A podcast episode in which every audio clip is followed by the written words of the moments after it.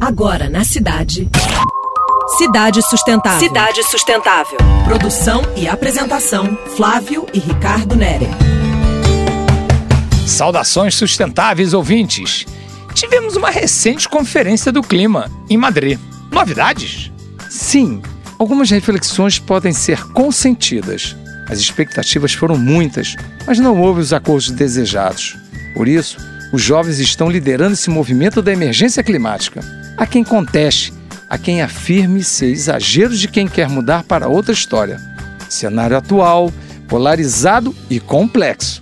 Ao longo da história das nações, isso é mostrado nos inúmeros eventos que trouxeram novos marcos. O medo da mudança e da adaptação é evidente, e ficar na zona de conforto é bem mais fácil.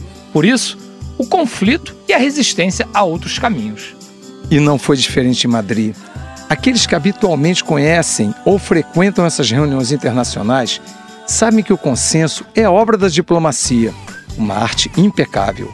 O processo, às vezes, é feito assim: para dar um passo adiante, é necessário retroceder e rever estratégias e consenso. A reunião de Madrid aconteceria na América do Sul, mas as manifestações civis e de governo não foram favoráveis. Por isso, transferiu-se para Madrid. Como dizia um amigo historiador, temos que entender o momento histórico.